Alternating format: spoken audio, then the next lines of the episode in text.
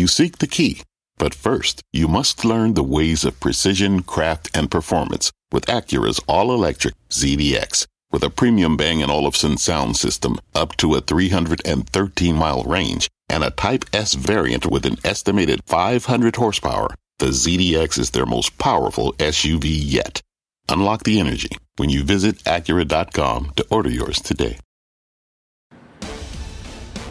Live from the NASDAQ market site overlooking New York City's Times Square, this is Fast Money. I'm Melissa Lee. Tonight's trader lineup Tim Seymour, Karen Finerman, Bonawyn Eison, and Jeff Mills. Tonight on Fast, assessing the damage. The tech trade taking it on the chin again today. The fall, fast and furious. We are picking through the rubble straight ahead. Plus, a metal mystery gold barely budging in the recent market volatility. So, what gives? The one chart that could explain it all. And later, pullback plays for stocks down big that our traders say are beaten down buys. We start off with an earnings alert on Microsoft shares, down about 5% following its fiscal second quarter report. Our own Julia Boorstin joined us now with the latest. Julia.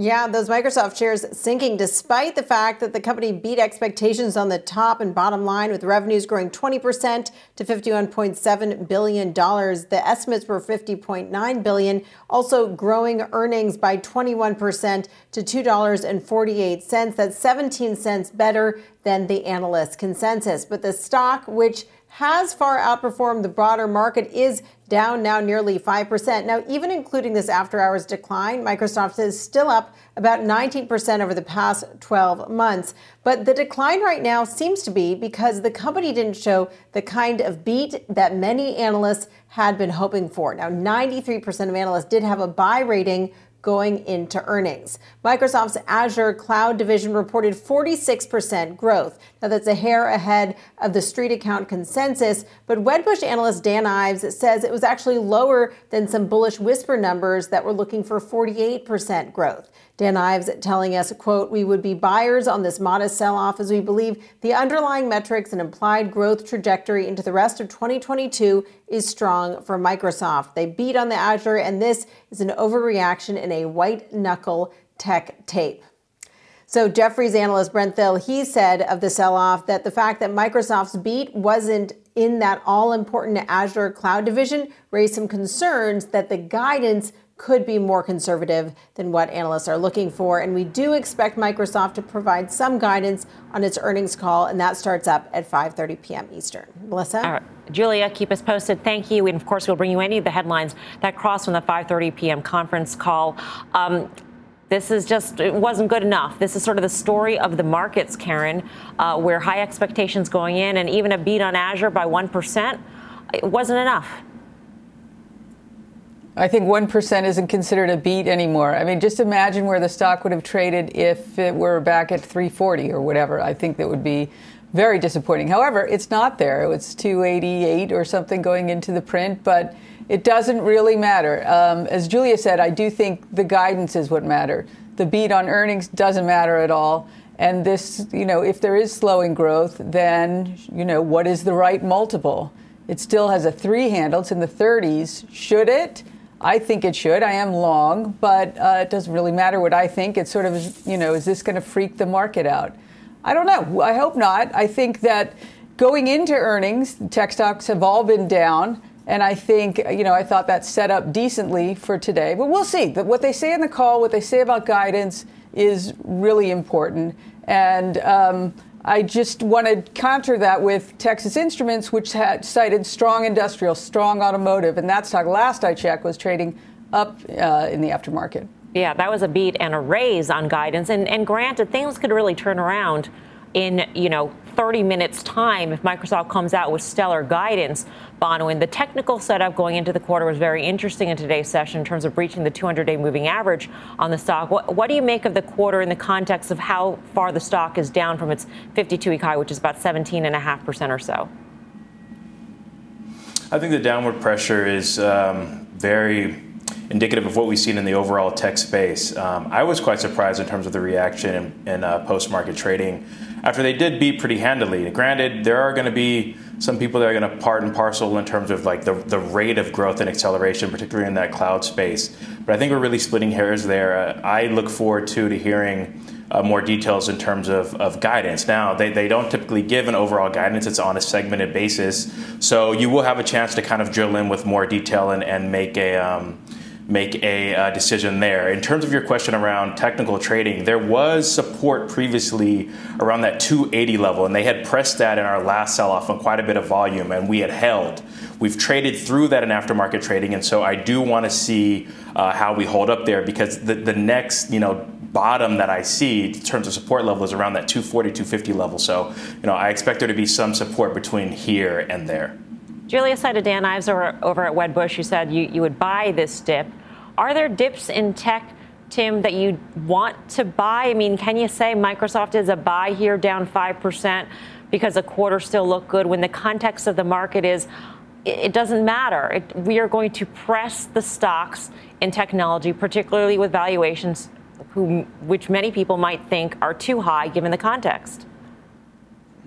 So I, I, don't spend a disproportionate amount of time, and maybe that's the word uh, on technicals, because I just don't, you know, it's a guidepost. But but I think with Microsoft, look, you have to remember that the intraday low yesterday was 276. Uh, we pushed through there. Uh, granted, yes, we could change on a 3Q guide that's uh, very different than the expectation. But um, yes, when you think about Microsoft, of all the mega cap tech stocks possibly, maybe the best five year chart, maybe the most consistent re rating, and a company that hadn't traded through the 200 day to the downside really you know back until early 2019 if i can remove the two uh, kind of shocks to the system one which was covid and one which is the, the fed december 2018 moment. And I, I just that worries me about where do you come in and buy it? And and you said it we've all said it. That was a great chart looking at uh, a, forward pe look on a forward pe basis microsoft is actually quite interesting. It's 26 times uh, the quality of the earnings growth. It deserves a premium to its group. It's trading trading at, at a, a slight premium on EV to free cash flow, which it should. Again, think of the franchise here. And, and what excites me about Microsoft longer term and is why investors have it on a short list, no matter who they are, they should is, is because if you think about what's going on with the breadth of the product growth and, and the tier one workloads, the gross margin in terms of the economies of scale for Microsoft is as good as any company in tech, especially in the mega cap space. So um, I, I, worry about the market we're in. Uh, it's also concerning that Q2 is, is really a seasonally strong quarter for them. So um, that was a, a, a great print, uh, largely and we still don't really know where they're going to be on the third quarter. But uh, you know, vis-a-vis all the others, uh, it's hard to believe you're going to get an enormous guide on 3Q, and I think it's it's time to wait a bit. Yeah, um, Jeff, would you wait? Would you would you add to a position? So listen, I think you can only be so precise about these things, right? So if you're a long-term holder, I think you continue to add on the way down. I think this is the type of tech stock that's actually going to work really well once we get past this market environment. But look, I think this is indicative of exactly the type of market we're in. Fundamentals are not deteriorating, but there is a recalibration of market psychology around valuations, and that's exactly what we're seeing here. Uh, our friend Carter Worth put out a note either last night or this morning talking about earnings, Microsoft specifically, and he used the word asymmetrical. And I think that's exactly what we're dealing with. What can these companies say to cause a big reversal in trend versus what can they say to sort of perpetuate the move lower that we're seeing? And I think the bar is very high, and I think the Microsoft print uh, really confirms that. Look, a, a, small beats in line, not good enough at this point. Any type of perceived weakness, uh, you're going to get punished. Any type of actual weakness, uh, see Netflix as an example, you're going to get absolutely killed. And that's just what we're dealing with right now. But to your point, Mel, I think these are the kind of stocks that you need to start looking for as we eventually get past this type of market where tech is being thrown out. Because I think ultimately this year we are going to get past that. We've talked about what kind of tech do you want to own in 2022. It's growth at a reasonable price, it's profitability. It's not low quality. So uh, that is Microsoft. They're returning money to shareholders. Cloud is growing. The stock was just vulnerable at, you know, 40, 50% above its 200 day, 35 times forward earnings. Fundamentals continue to be really strong. I, I like the Activision play right now, um, but I do think you might have some room to the downside. I, I said before the print maybe 5 to 10% lower. That gets you to about the average five year valuation. We're already down 5%, so maybe a little bit more to go. All right, 20 minutes until the conference call gets underway, and we'll see about guidance then. In the meantime, our next guest sees Microsoft as a bright spot in technology, a group he is underweighting right now. Adam Parker is the CEO of Trivariate Research. He was the chief U.S. equity strategist at Morgan Stanley, of course, as you all know. Adam, welcome back to the show. Great to see you. Um, Great to see you. so, what do you make of all this market action? I mean, the volatility has been extreme over the past couple of days, and the comebacks have been extreme as well. Look, I mean, to me, this is just a classic growth scare. I think maybe our, you know, I got a few gray hairs in my head, so I've seen this many times. I think it's our 12th kind of 10% plus sell off in equity since the financial crisis. So, um, you know, I think you have to look at what's what's causing it. I think clearly the beginning of it was a perception change about rates, and now I think you just have a growth scare. People are worried that maybe earnings won't be higher, you know, next year than this year. And I think that's pretty common. I think what what, you, what was just said by Jeff, I totally agree with, which is we we studied what works following growth stock sell-offs, and it's positive free cash flow and margin expansion. So businesses that do have that tend to outperform, and it's the profitless software that high multiples that can probably still go lower and will. Adam, it's Tim. So, what, what changed for you in, in the last month, month and a half, in, in, terms of what's the multiple you're willing to pay? And I'm not suggesting that you changed, um, and maybe in fact you've been more cautious. You've certainly come on here and, and generally been bullish, and you've been bullish over your career. So, what is it investors should take? Was it that Fed turned on a dime? Because ultimately, we were willing to pay 35 times for Microsoft uh, two months ago. Yeah, look, I mean, I think ultimately, I always think about U.S. equities as you know, I get some kind of two to three percent dividend plus buyback. You know, 35 of the 500 companies in the S&P get kicked out every year, and 35 replace them. The replacement ones grow way faster than the ones that get kicked out, so I get another one to two percent from that, and then I get some sort of organic three percent growth. So I view it as like an eight percent kind of total return algorithm. That looks better than every other asset class, and generally, you're right.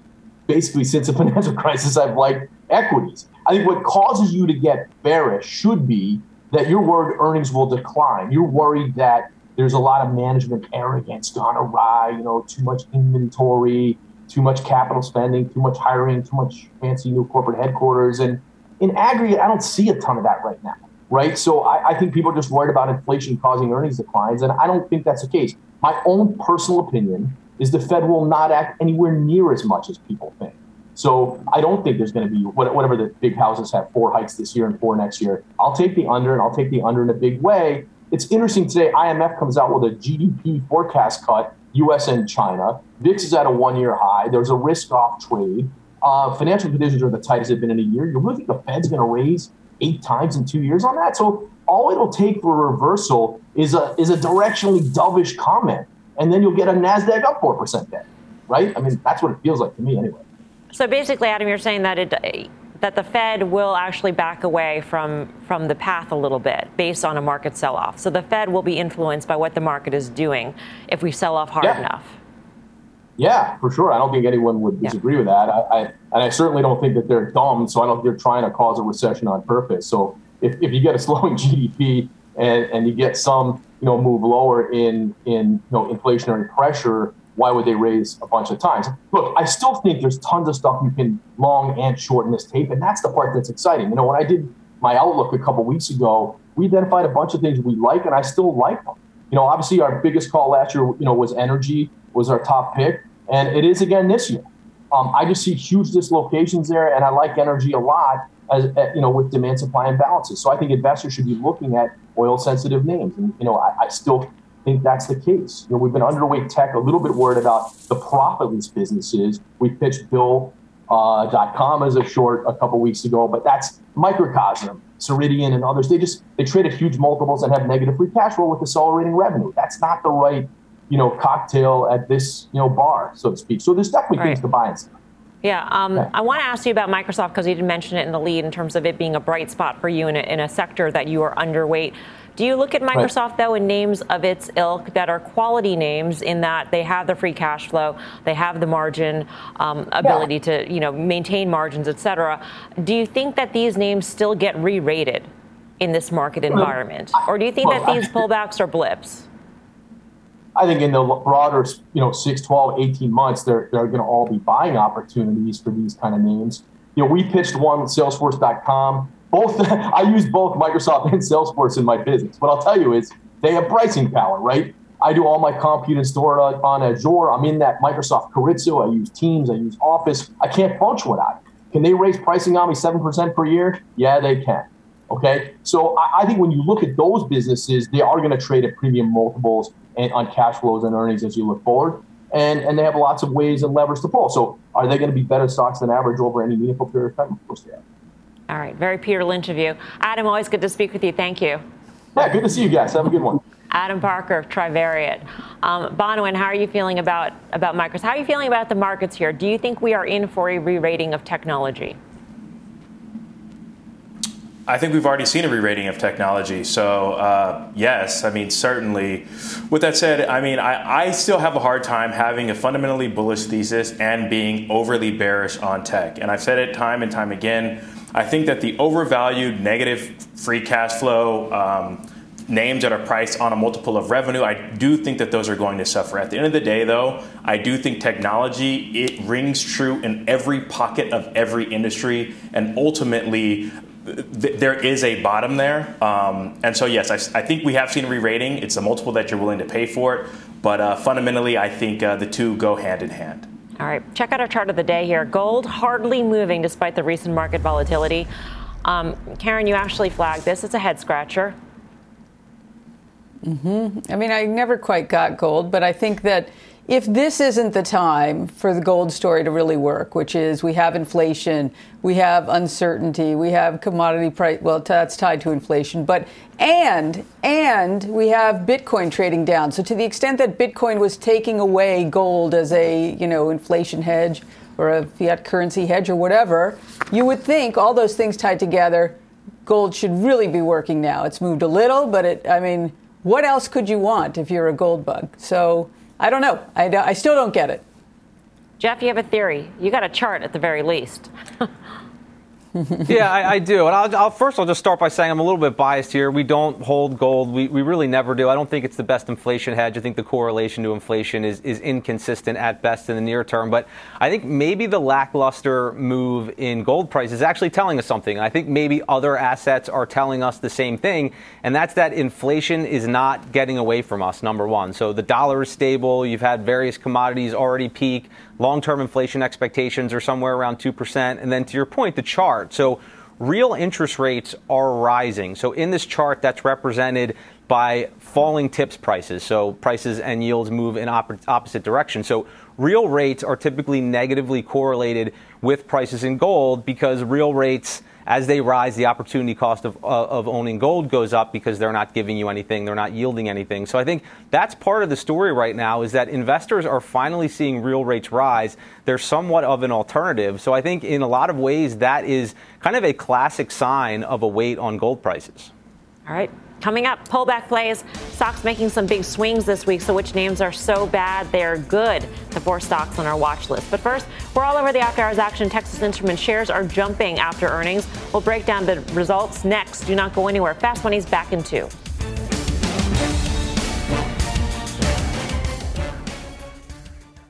The market doesn't joke around, so why would you? Get serious. Choose Tasty Trade. Tasty Trade gives you the tools you need to make smarter moves. Dig into data with advanced charting, track profit accurately with order chain trackers, see risk clearly with curve analysis, and trade with low capped commissions, stocks, options, futures, and more. All on one platform. No wonder serious traders choose Tasty Trade. Join the club, genius. Tasty Trading is a registered broker dealer and member of FINRA and SIPC.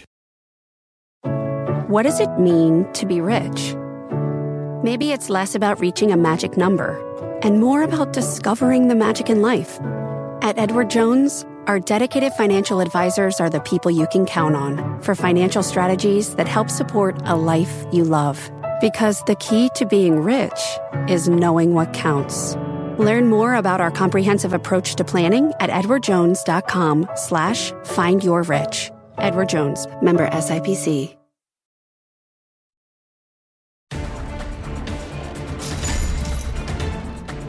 Welcome back to Fast Money. We've got an earnings alert on Texas Instrument shares popping about 3% after the company reported earnings, now uh, 3%. Frank Holland has the numbers. Frank.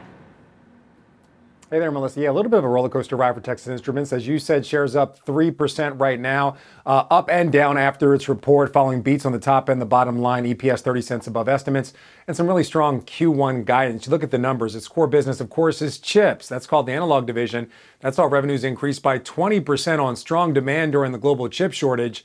Other segments also posting growth, leading to free cash flow uh, to increase by 11% this quarter. CEO Rich Templeton said the company will continue to invest in capex, spending more than four times what it did in 20 uh, in 2020 in 2021. Spoke to Raymond James earlier. They said that capex guidance that's what investors are really keying on in this report as the company and many other chip makers faced outsized demand for their chips. And right now, when you're looking at Texas Instruments, one thing that's keeping that stock back up, again, we mentioned that roller coaster ride, is that the company said it wants to actually increase inventory. The number they're targeting is 190 days of inventory, but not but saying that's not a hard and fast number. The idea is just to be prepared and meet its customer demand. Back over to you. All right, Frank, thank you. Frank Holland uh, with the latest on TXN. What a different reaction in the aftermarket Tim, to this quarter? Well, it, it is, and it's it's interesting because to me, I actually think Texan has the bigger valuation issue, even though uh, in nominal terms it's significantly reduced. But again, we're, we're talking about a very different business, and and I, I worry about peak cycle for them, and and and also, you think about uh, the concern on pull forward for Microsoft. I, I, I, don't think as much, and I think this move to the cloud, both on the enterprise, uh, continues. But uh, you know, again, they're they're roughly 40% above the, the, the cycle trend line in terms of where demand has been over the last couple quarters. I don't think that's sustainable. And look, inventory, which has been a problem, might also be a problem going forward um, with this stable backdrop for, for inventory. And again, um, adequate lead times, et cetera. So, uh, you know, 22, 23 times forward. Um, not a lot to get excited about. Not a high multiple tech stock in this environment, um, but one relative to itself. I, that free cash flow number is good, but the capex concerns me, and I think you're going to be less than a five percent free cash flow yield on this stock, which I, I don't like. Relative to chip peers, though, it may appear to be value, Karen, and that seems to be the rotation even within subsectors that we have been seeing. I mean, if you take a look at Intel versus NVIDIA and the declines that uh, NVIDIA has suffered versus Intel, I mean, they're much starker.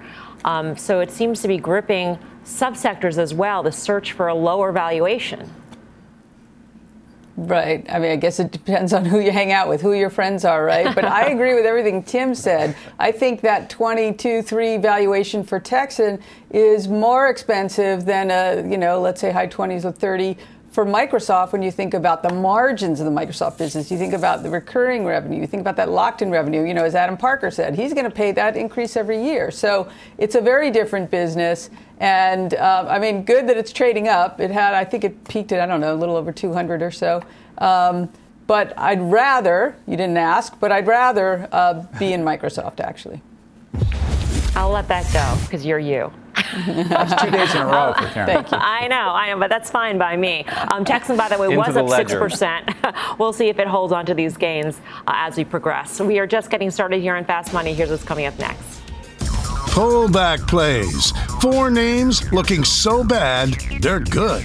The traders lay out their beaten down buys. Plus, jackpot. One casino operator surging on a buyout offer. Should you bet on Bally's? You're watching Fast Money, live from the NASDAQ market site in Times Square. We're back right after this.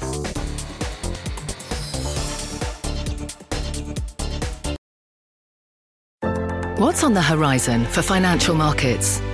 At PGIM, it's a question that over 1,400 investment professionals relentlessly research in pursuit of your long term goals.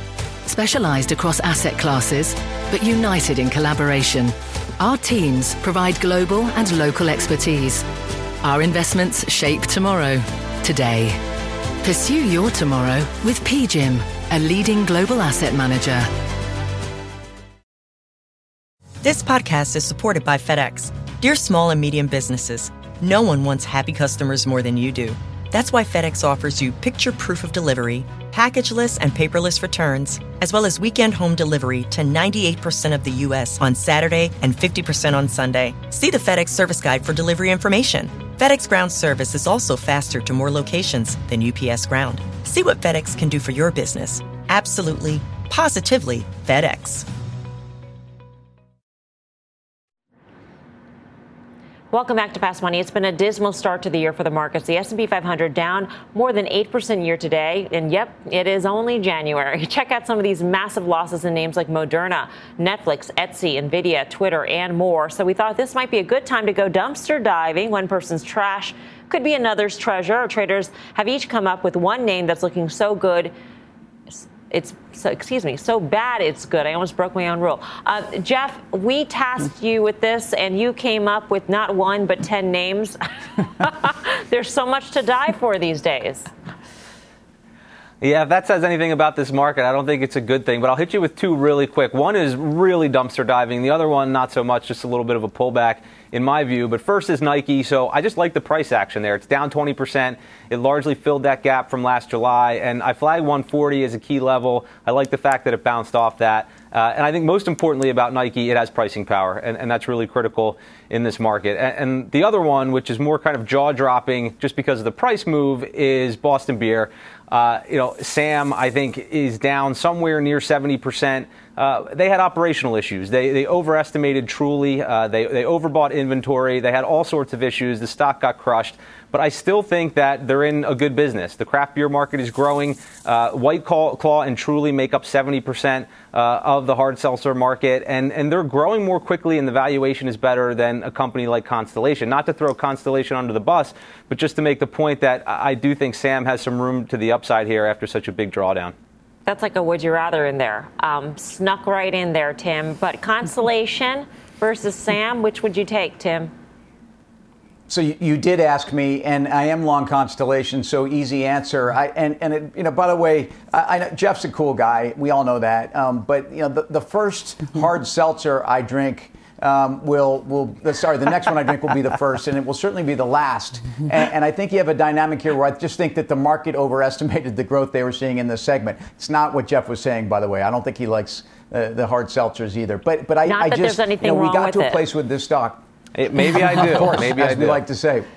With all due respect, as we also say. But I, I think it's a case where um, valuation on the stock is still expensive relative to the growth. Constellation has done some great spinoffs. Uh, they've consolidated and they've actually grown market share in a segment that is under some pressure. So uh, prefer Constellation. All right. Karen, what's your pick?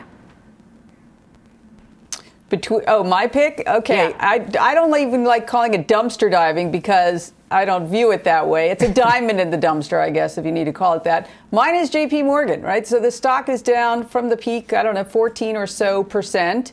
It's not like it had a frothy multiple and things weren't going well so that they just, you know, really hit it hard.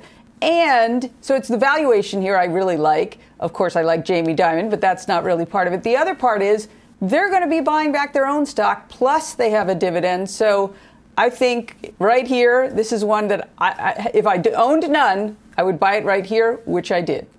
I was going to say, and Jamie Dimon blew you a kiss on national TV. That's got to factor I, into I've watched that 68 times. Yeah, or 75 times. I don't know how many. Maybe 175. Who's counting, though? Um, Probably. Jeff Mills. Okay. Jeff Mills, do you like uh, J.P. Morgan here? Yeah, especially after the sell-off. I mean, we've talked about the bank trade a number of times, and for me, it's sort of a, rent it, not own it for the entire year sort of situation. But I do feel like after the move lower, there's a lot of value there. Um, certainly a very quality name, and I think investors are going to continue to price in interest rate hikes until all of a sudden they don't. But until until that actually happens, I think you, are going to want to own the banks, uh, and J.P. Morgan is as good as any. Bonawyn, what's your pick? Uh, I think this lines up squarely in terms of um, in terms of, of, buying high quality names in a sell off, particularly when you've had a, you know a bit of a pullback. I think this is like one one and a half times price to book. So like uh, previous employer, I, I, definitely am a fan. In terms of uh, my jewel at the bottom of the of the dumpster, I think I actually went to landfill for this one uh, is Zoom, and I expect to be in the minority here. But but after double topping at, at $400, I mean this thing has been down and to the right to about 140, 150, and and the knock around these names was that they weren't making money, they were expending cash, the, the, the valuation was inflated. None of these things are applicable to Zoom. Um, so, you know, I think here, I, am sure I got at least half of it right. I picked probably the dirtiest, dustiest name, and I, and I think, you know, all of the negative downside is priced in at this point. Um, Karen, do you think Bonawyn just picked up a lump of, I don't know what you want to call it? Or do you like his pick? I. You know, I looked at Zoom recently and DocuSign, obviously those those pandemic uh, darlings. And I think, okay, it's a lot, lot cheaper. It's not a super crazy price, but I come back to again and again the idea that the pendulum evaluation swings and it doesn't stop at fair value and it goes right past it. And I think that it will go right past Zoom also. So I don't know. I wouldn't short it, that's for sure. But no, I wouldn't. I wouldn't buy it. All right, um, Tim, what is your pick? It's Amazon. And, and, and, again, if you think about darlings from COVID, and the fact of the matter is that the e commerce world was only accelerated and punctuated, et cetera, and that they are so far ahead of everyone else with their AWS growth. And, and yet, if you look at this stock to where it was really from really just where it, it, it went up to in the early days of COVID. So I'm not even talking about where it settled in, but you know, effectively, you've annualized it at about 13% in Amazon even through this, after this 30% pullback. The stock's not expensive relative to its itself. Uh, I think it's a company that has the ability to generate free cash flow when they want to. I'm still not sure I want that from Amazon right now. But look, this is this is the premier name. This is the premier internet name. It's the premier e-commerce name. Uh, it's many things, and it's obviously competing in cloud. And the same reason why I think we give Microsoft the benefit of the doubt. So Amazon for sure, and the, the multiple I, I know in this environment is tough, but this is Amazon. All right, coming up, booming Bally's, the casino operator surging on a buyout offer. Should you bet on this trade? We are breaking it down next. Plus, AMC's debt deal potential when the company reportedly looking to refi billions of dollars on its books. What that move could mean for investors. Back right after this. Get your trades to go with the Fast Money Podcast. Catch us anytime, anywhere. Follow today on your favorite podcasting app. We're back right after this.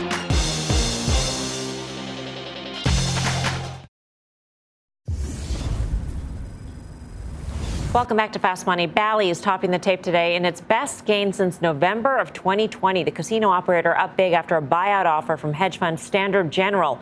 Let's get to Contessa Brewer, who is at Standard General's Midtown Manhattan offices for more. Contessa. Melissa, I just sat down with the founder and chief investment officer, Soo Kim, who also happens to be chairman of the board of Bally's. And I asked him whether he's making the bid because he worries about another company coming in and snapping up shares at this price. That uh, those yesterday were off 60% from their 52-week highs, by the way. It is possible that effectively now we're in play. So, so um, I think that look, it's a you know we don't want to sell, but it's a risk sort of worth taking. We want to buy, and we disagree with the market. We're willing to put our money where our mouth is, and and we're excited for the business. Kim told me he thinks Bally's is undervalued, with investors ascribing absolutely nothing for its interactive business, and he wants to own it and delist it. The $38 per share offer, though, may be a tough pill to swallow. Gamesys shareholders got Bally's stock at 66 bucks when that deal closed in October, and Gamesys founder Noel Hayden owns nearly 10% of Bally's shares. Kim says two worst case scenarios here. One, the board and the shareholders refuse to engage with him and the stock price plummets.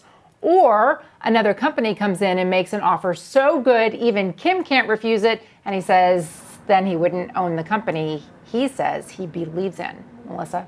It's almost confusing, Contessa, when he says he and they and dealing with the board because he's on the board. He's the chairman of the board. He's the founder of the very confusing there. But back to the valuation in terms of the gaming business, this is a problem that a lot of the casino operators face that the gaming side of the business isn't getting much in terms of the valuation of the stock.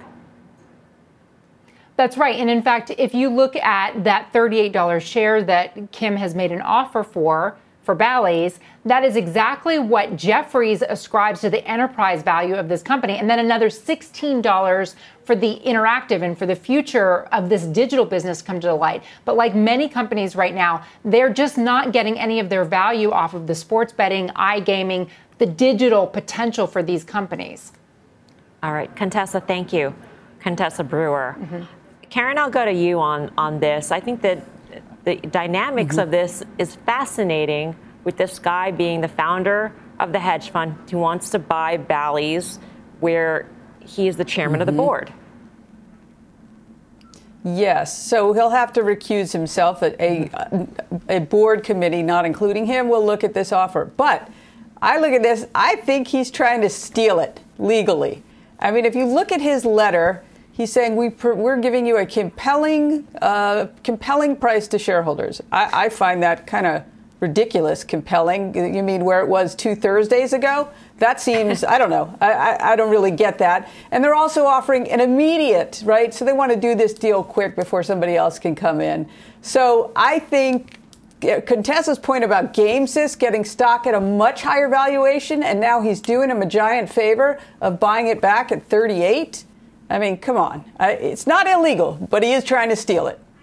Yeah, this notion, and Jeff, I asked you this because I know you're in, in some of the online sports betting, gaming sort of stocks, um, is the valuation issue of whether or not these stocks are getting credit for some of their iGaming business.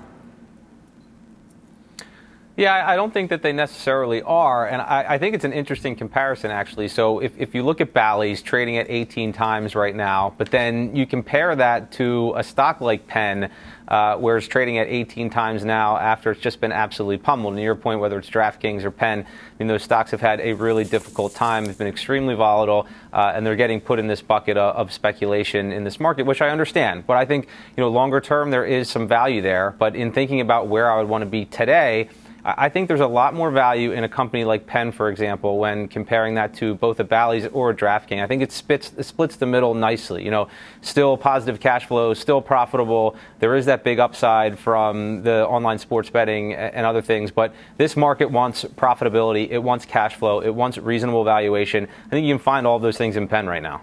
All right, coming up, Happy Meal, Happy Musk. The Tesla CEO calling on McDonald's to get in on the crypto craze the tweet that got us talking tonight. But first, Robinhood's big promise the company just out with a new note to investors. We've got the numbers right after this.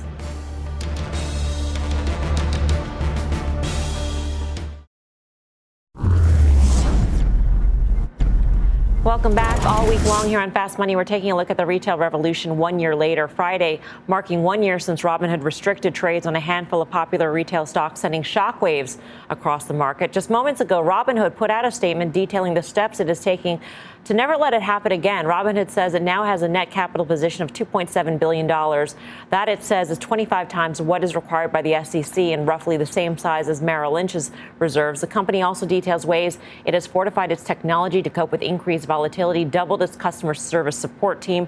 The company making improvements over the past year, but the stock, not so much. It is down more than 60% since then. Tim, you are an owner. What do you see in this?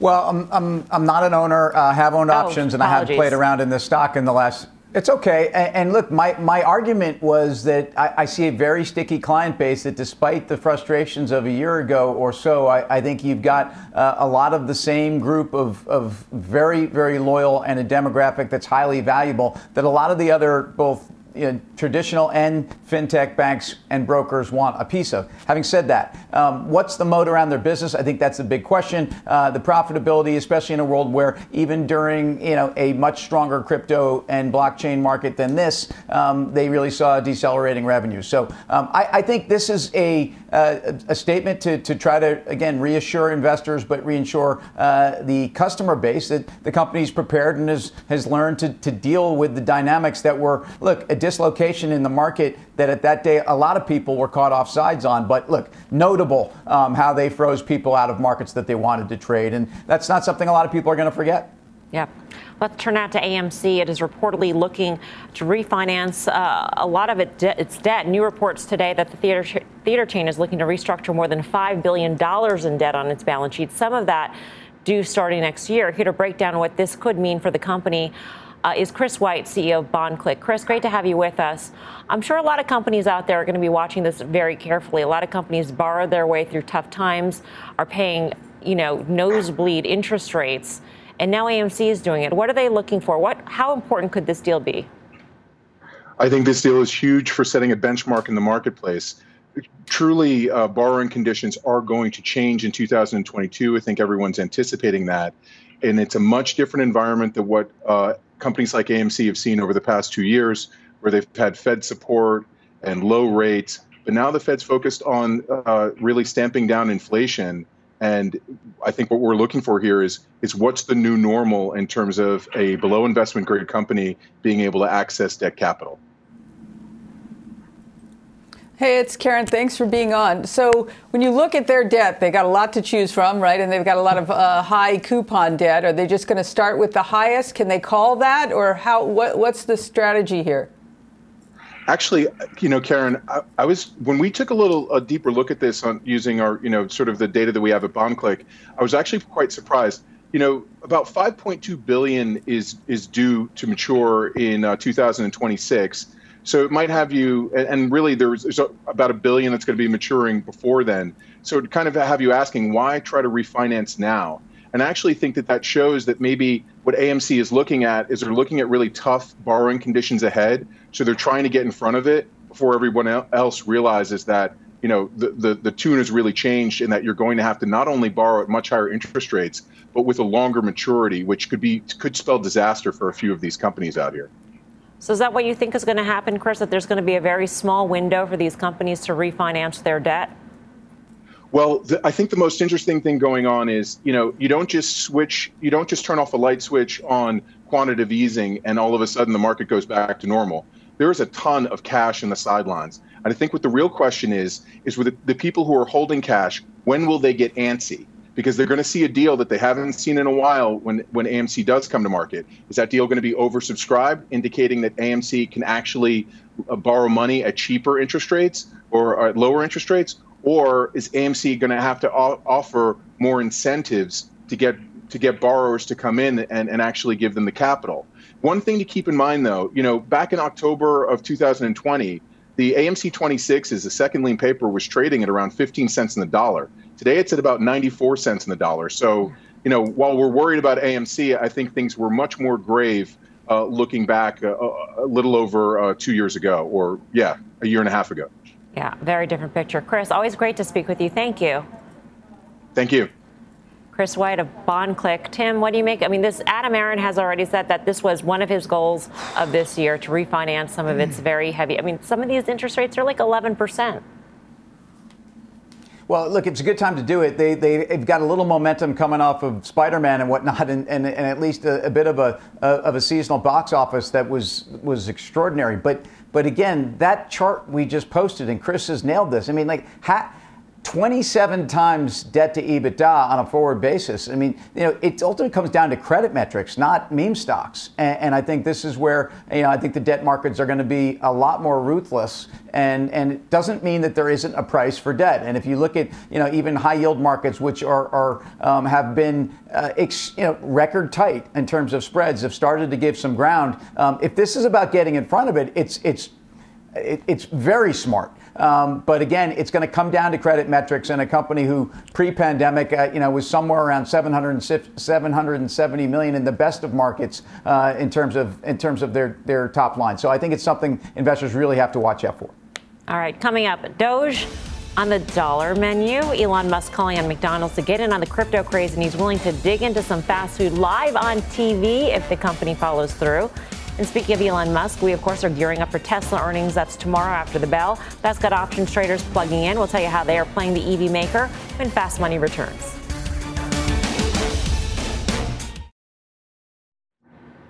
Welcome back. We're going to have another busy night tomorrow here on Fast Money. Tesla reports results after the bell. Let's bring in Mike Khouw for the setup. Mike.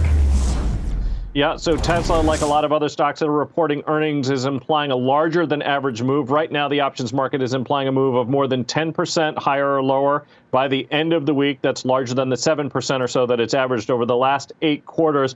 Calls did outpace puts. Options traders got net longer by about $276 million deltas overall. And the Jan 28th weekly, those expire this Friday, 950 calls just over 43,000 of those traded for an average price of slightly under $36 each. Buyers of those calls are obviously betting that the news could be good and the stock could finish the week higher. All right, Mike, thank you. Mike Khouw. Uh, Elon Musk, by the way, is expected to be on the call to lay out the product roadmap. And he might be asked about this tweet today. This is what he tweeted I will eat a happy meal on TV if at McDonald's accepts Dogecoin. This one has a little bit of everything Elon Musk, crypto intrigue, a happy meal. Who is the winner here? We ask Tim Seymour, who is the winner? Is it Doge? Is it Elon Musk because he gets the well, happy I, meal? Is it McDonald's because of publicity? First of all, I mean, I, the, the, the assumption that eating a Happy Meal is some kind of a sacrifice. Look, you bring me a Happy Meal, I'll wolf this down on TV. You don't need to do anything for me. I'll be really, I'll, I'll thank you.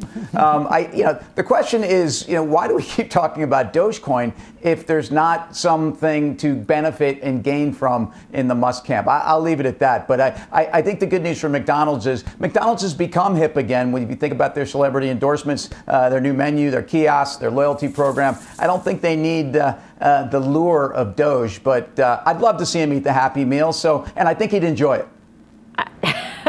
um, Bonawyn, you don't strike me as a Happy Meal kind of guy. But this would be a celebrity endorsement of sorts if Elon Musk ate a Happy Meal on TV. Yeah, I mean, I certainly hope he has better luck than the guy who bought a pizza for like 10,000 Bitcoin or whatever it was. But um, you know, I, I, I, think the real winner here is the the platforms, right? right? These guys have a platform and they can use it, you know, for their benefit, and I think that's really my takeaway there. All right, up next, final trades.